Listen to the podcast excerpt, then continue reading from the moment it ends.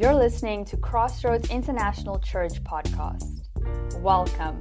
We hope this podcast will bless you from wherever you're listening to it. For more information, go to our website at xrds.nl. And now, let's get into the podcast. Good morning. Thank you to our worship team. And yes, as we have just sung our first Christmas carol of the year, can you believe we are in the season of Advent? Already Adventus, you know, it is the time of the year where we look forward to and prepare for a great event. And in this case, it's the birth of our Lord Jesus Christ. It is the time of the year where we remember his birth.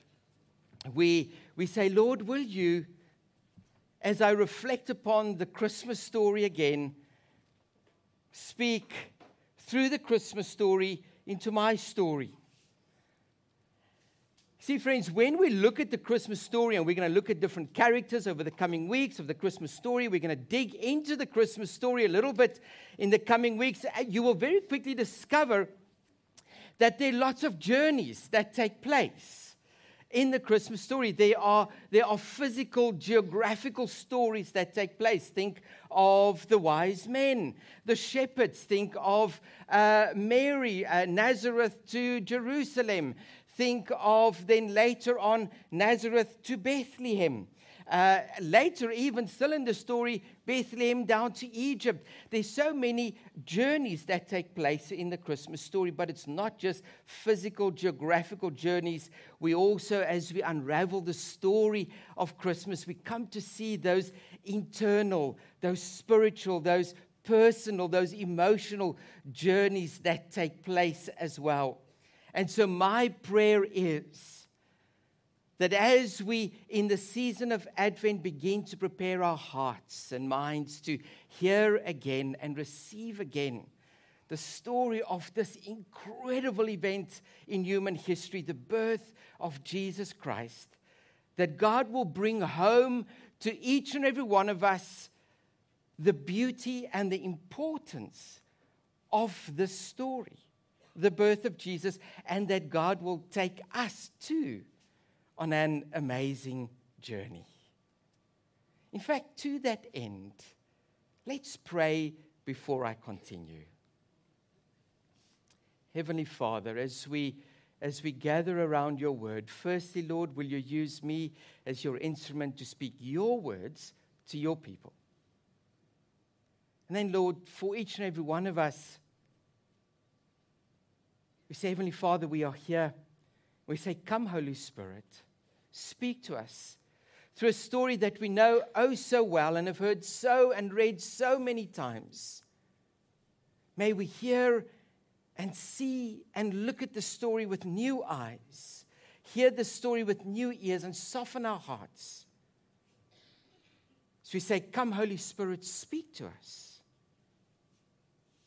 as we look at this great story of the incarnation, the birth of Jesus Christ. Come, Lord, take us on an amazing journey. Amen. Amen. Right, so today we're going to look at Mary and where she was from, Nazareth. Next week we're going to look at Joseph and where he was from, Bethlehem. And then we're going to look at the shepherds. Then Johan will look at the wise men. And then we'll have a wonderful Christmas Eve service. And then we're also I'm going to record a Christmas Day service for us as well. Are you ready? Let's do it. Mary and Nazareth. Let's read the story from Luke's Gospel, chapter 1, verses 26 to 38. Let's take time and let's just hear this part of the story again.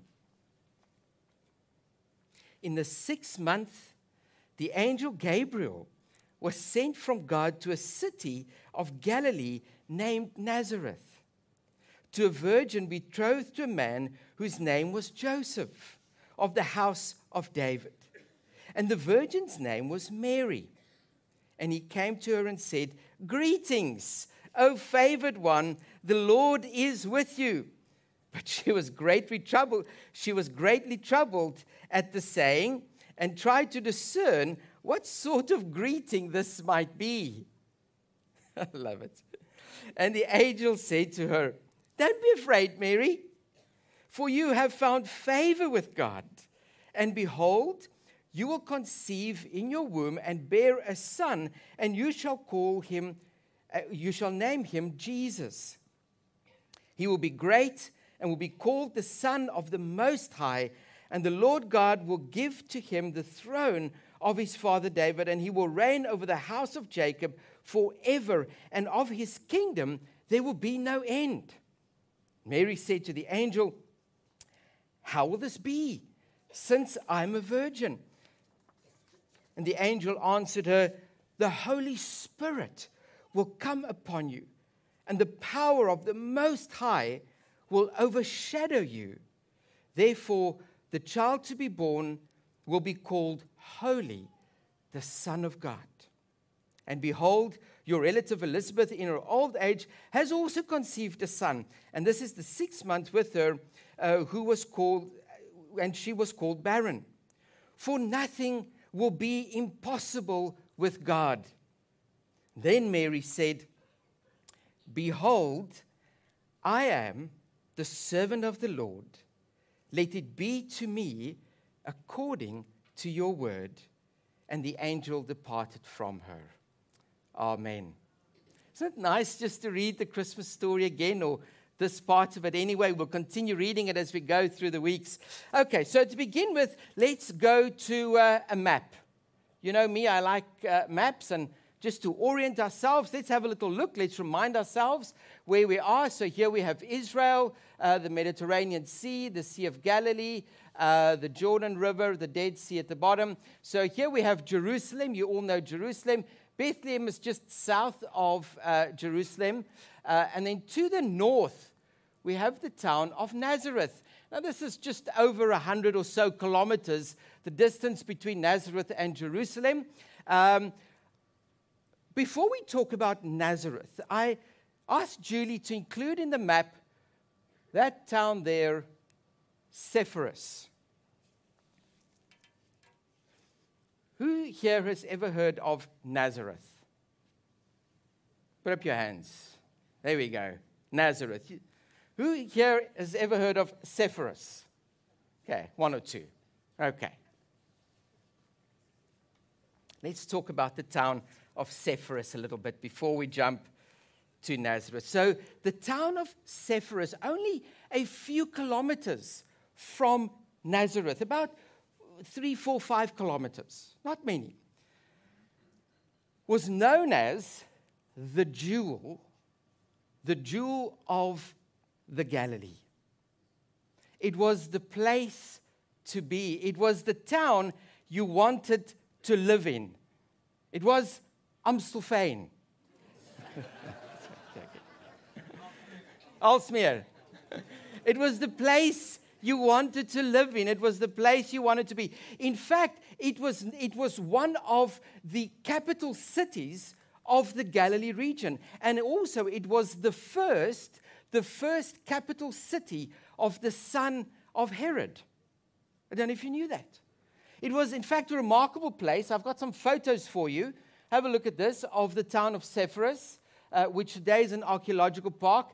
It was glorious. They had big theaters. Next slide, but let's flick through these quickly, Davey.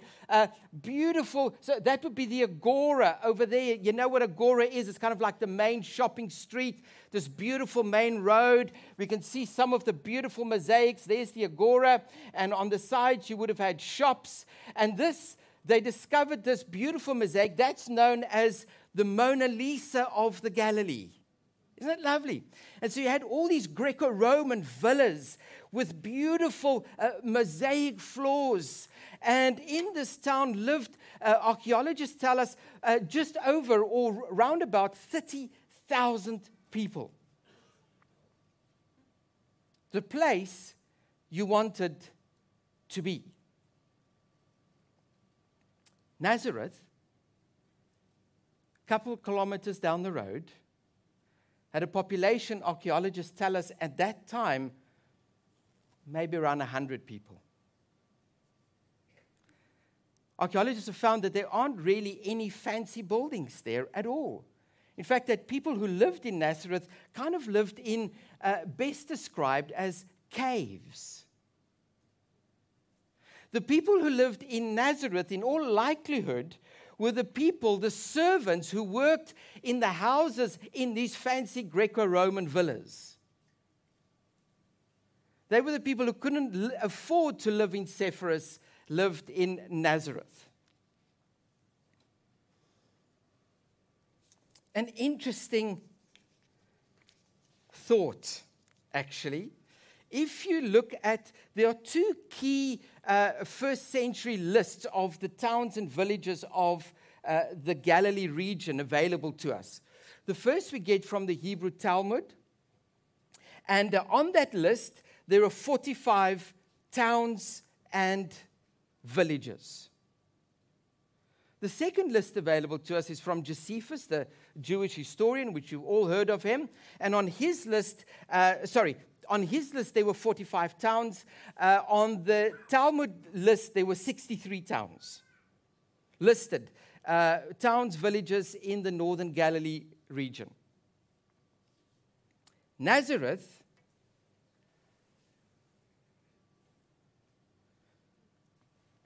is not mentioned in either of those two lists. Interesting. Not mentioned. You remember John 1. What was what's his name? Nathaniel says, "Can anything good come out of Nazareth?"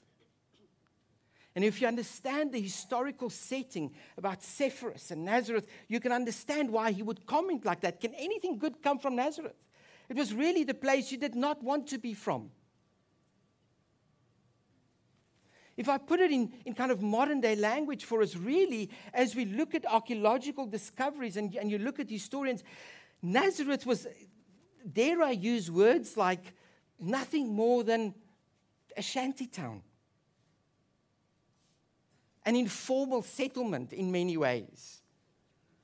I want to say like refugee camp, but maybe that's pushing it a bit far.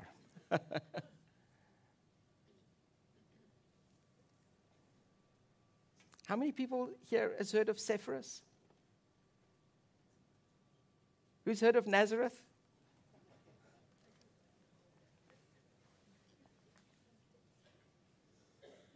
A nothing town didn't even make it onto a list of the towns and villages of that day. That's where Mary was from.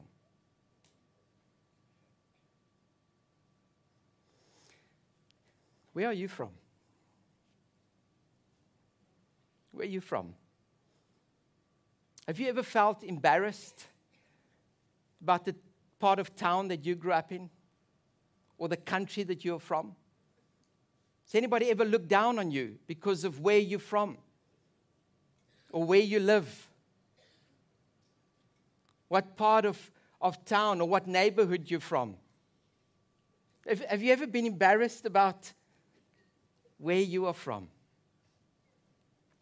Here we have a nobody, a young lady, Mary, a nobody in a nobody town.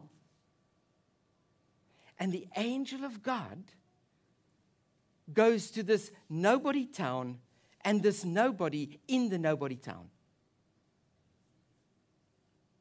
Why is it important that we remember or that I even speak about or make mention of the fact that there's this big discrepancy between Sepphoris, this grand place where everybody wanted to be and where everybody wanted to live, and Nazareth, and that Mary was from Nazareth, and not just Mary. The Gospels make a very important point. 24 times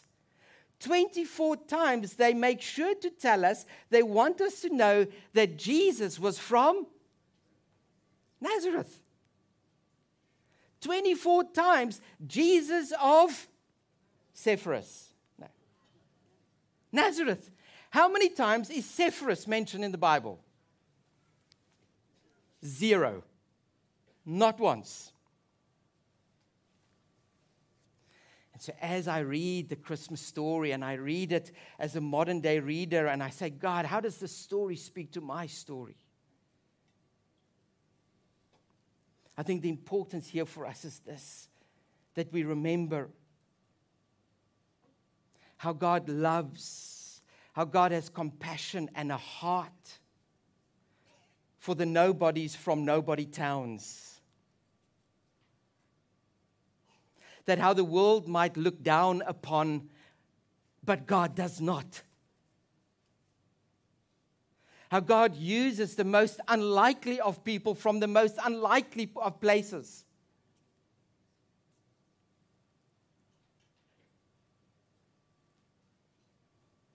How God uses, how we come to discover in the story that what matters to God is not where you are from, what you have, but what matters to God is your heart, the condition of your heart, and your posture towards Him, and your attitude towards Him. We learn in the story how God uses the humble. How God loves to use in His plans and purposes those whom the rest of us look down upon.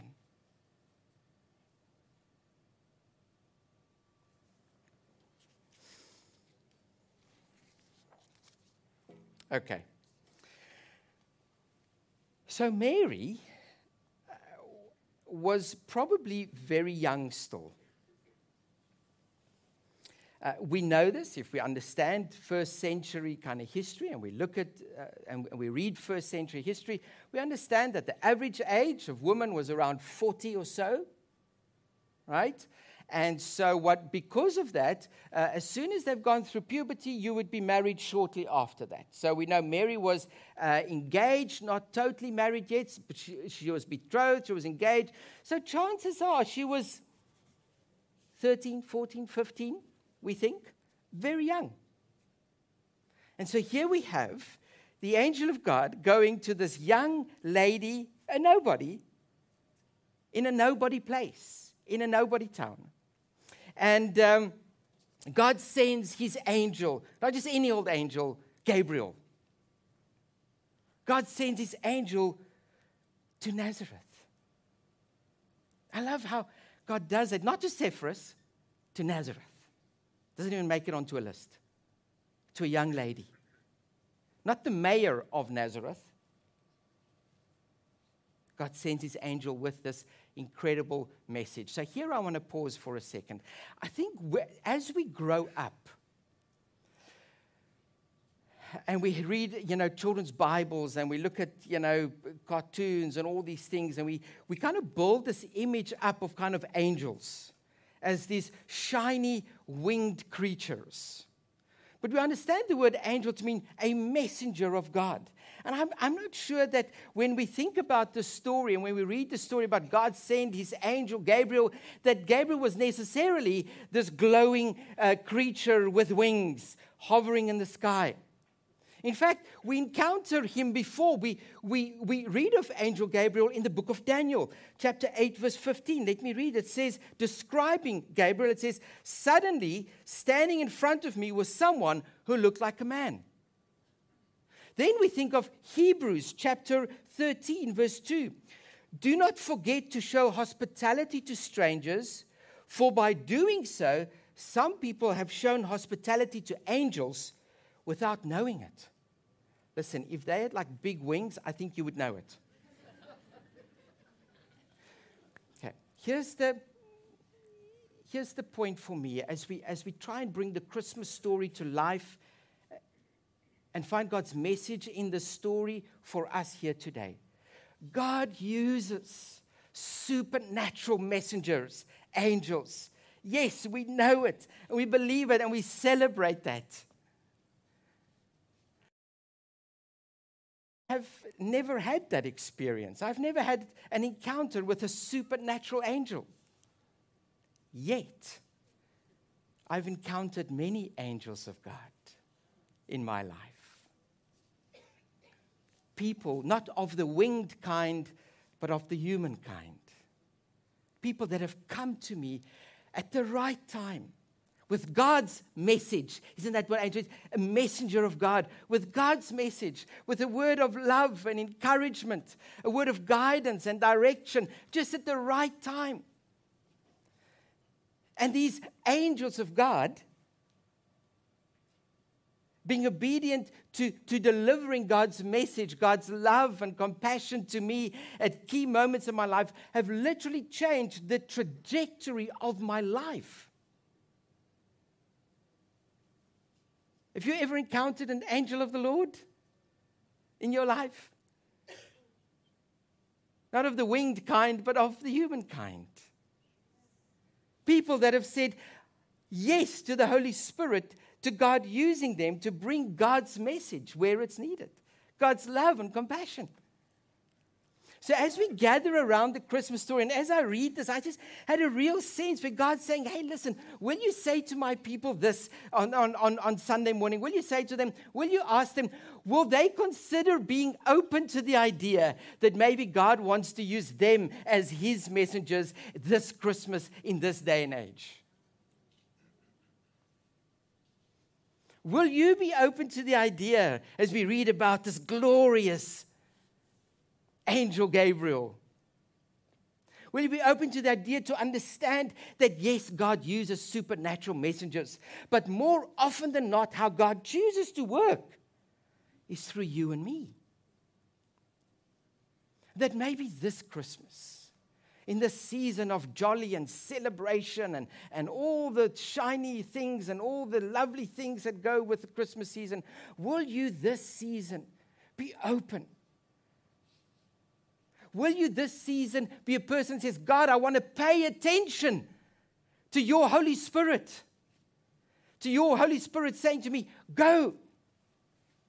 To be a person that will show up. Where God's love and compassion and message is needed. Lord, even if it takes me to a nothing town and to a nobody in a nothing town.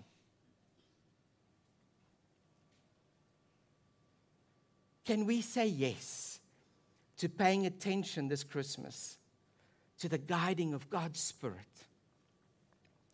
to be His angels, taking His love and His message of love and forgiveness and kindness and compassion around us, in the office, in our neighborhoods, at home, where it's needed this Christmas season? I think, for example, as we heard in our notices, of our shoebox collection. Just collecting a box that's going to go to a refugee child, a child, in all likelihood, a nobody child from a nobody town. And that box that you are going to fill, God wants to use that to deliver His message of good news. Of love and care and compassion and kindness.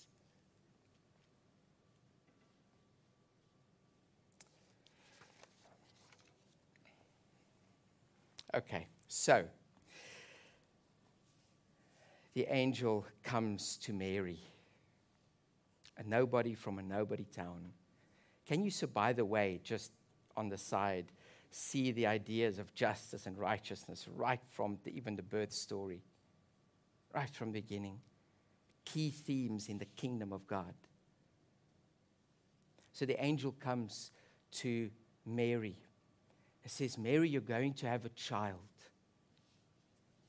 And Mary, understandably, she's like, okay, well, firstly, but the angel goes and says, greetings, joy to you, don't be afraid. Okay, can I just say, right, that whenever you hear the words, don't be afraid, be a little bit afraid. Okay. Yes, God promises to be with you and nothing's impossible for God, and we read that, but just be a little bit nervous because you're about to go out of your comfort zone. God's about to take you somewhere exciting. So a little bit of nerves, I think, will be okay whenever you come across the words, don't be afraid.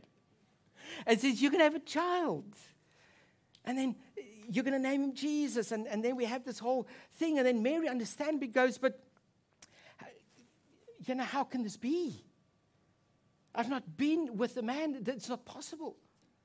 And so the angel comes saying, the Holy Spirit is going to come upon you. The point I want to make here quickly, we're going to talk more about this in the coming weeks, next week and closer to Christmas, we're going to talk about this. But the point I want to make is what's happening here, we're not given a biology lesson.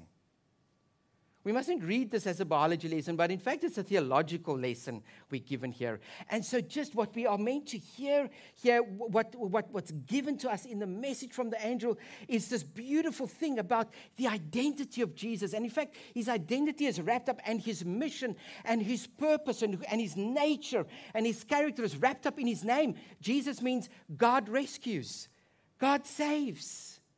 And so we're given in these few verses by the angel why Jesus will be born, why he's here.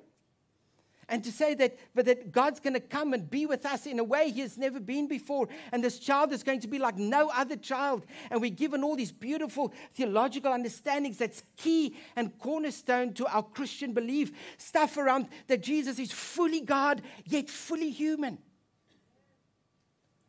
We're going to unpack that in the weeks to come. So this is the message that is now given to Mary. How can this be? The Holy Spirit is going to come upon you.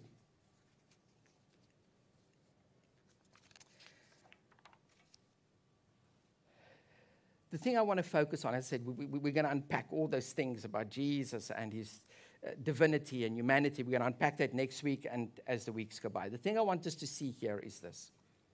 So the angel of God comes to this young lady, nobody from a nobody town, gives her this incredible message from God. You are going to have the Son of God in your womb. Right?